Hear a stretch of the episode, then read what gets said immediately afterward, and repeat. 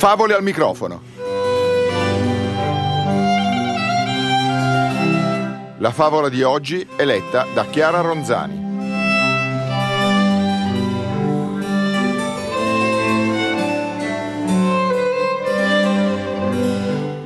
La pecora nera di Italo Calvino.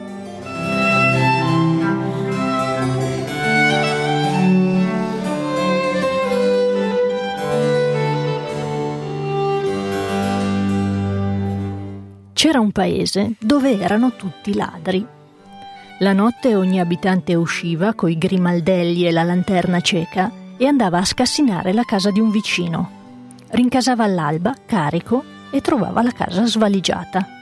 E così tutti vivevano in concordia e senza danno, poiché l'uno rubava all'altro e questo a un altro ancora e così via, finché non si arrivava a un ultimo che rubava al primo. Il commercio in quel paese si praticava solo sotto forma di imbroglio, e da parte di chi vendeva e da parte di chi comprava. Il governo era un'associazione a delinquere ai danni dei sudditi, e i sudditi dal canto loro badavano solo a frodare il governo. Così la vita proseguiva senza inciampi e non c'erano né ricchi né poveri. Ora, non si sa come, accadde che nel paese si venisse a trovare un uomo onesto. La notte, invece di uscirsene col sacco e la lanterna, stava in casa a fumare e a leggere romanzi. Venivano i ladri, vedevano la luce accesa e non salivano. Questo fatto durò per un poco, poi bisognò fargli comprendere che se lui voleva vivere senza far niente non era una buona ragione per non lasciar fare agli altri. Ogni notte che passava in casa era una famiglia che non mangiava l'indomani di fronte a queste ragioni l'uomo onesto non poteva opporsi. Prese anche lui a uscire la sera per tornare all'alba, ma a rubare non ci andava. Onesto era, non c'era nulla da fare. Andava fino al ponte e stava a veder passare l'acqua sotto. Tornava a casa e la trovava svaligiata. In meno di una settimana l'uomo onesto si trovò senza un soldo, senza di che mangiare, con la casa vuota. Ma fin qui poco male, perché era colpa sua. Il guaio era che da questo suo modo di fare ne nasceva tutto uno scombinamento, perché lui si faceva rubare tutto e intanto non rubava nessuno. Così c'era sempre qualcuno che rincasando all'alba trovava la casa intatta, la casa che avrebbe dovuto svaligiare lui.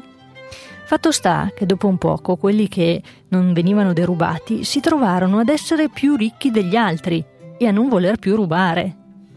E d'altronde quelli che venivano per rubare in casa dell'uomo onesto la trovavano sempre vuota e così diventavano poveri. Intanto quelli diventati ricchi presero l'abitudine anche loro di andare la notte sul ponte a vedere l'acqua che passava sotto. Questo aumentò lo scompiglio, poiché ci furono molti altri che diventarono ricchi e molti altri che diventarono poveri. Ora, i ricchi videro che ad andare la notte sul ponte dopo un po' sarebbero diventati poveri e pensarono paghiamo dei poveri che vadano a rubare per conto nostro. Si fecero i contratti, furono stabiliti i salari, le percentuali. Naturalmente sempre ladri erano e cercavano di ingannarsi gli uni con gli altri, ma come succede, i ricchi diventavano sempre più ricchi e i poveri sempre più poveri. C'erano dei ricchi così ricchi da non aver più bisogno di rubare e di far rubare per continuare a essere ricchi. Però se smettevano di rubare diventavano poveri, perché i poveri li derubavano. Allora pagarono i più poveri dei poveri per difendere la roba loro dagli altri poveri e così istituirono la polizia e costruirono le carceri. In tal modo, già pochi anni dopo l'avvenimento dell'uomo onesto, non si parlava più di rubare o essere derubati, ma solo di ricchi o di poveri. Eppure erano sempre tutti ladri, di onesti c'era stato solo quel tale ed era morto subito, di fame.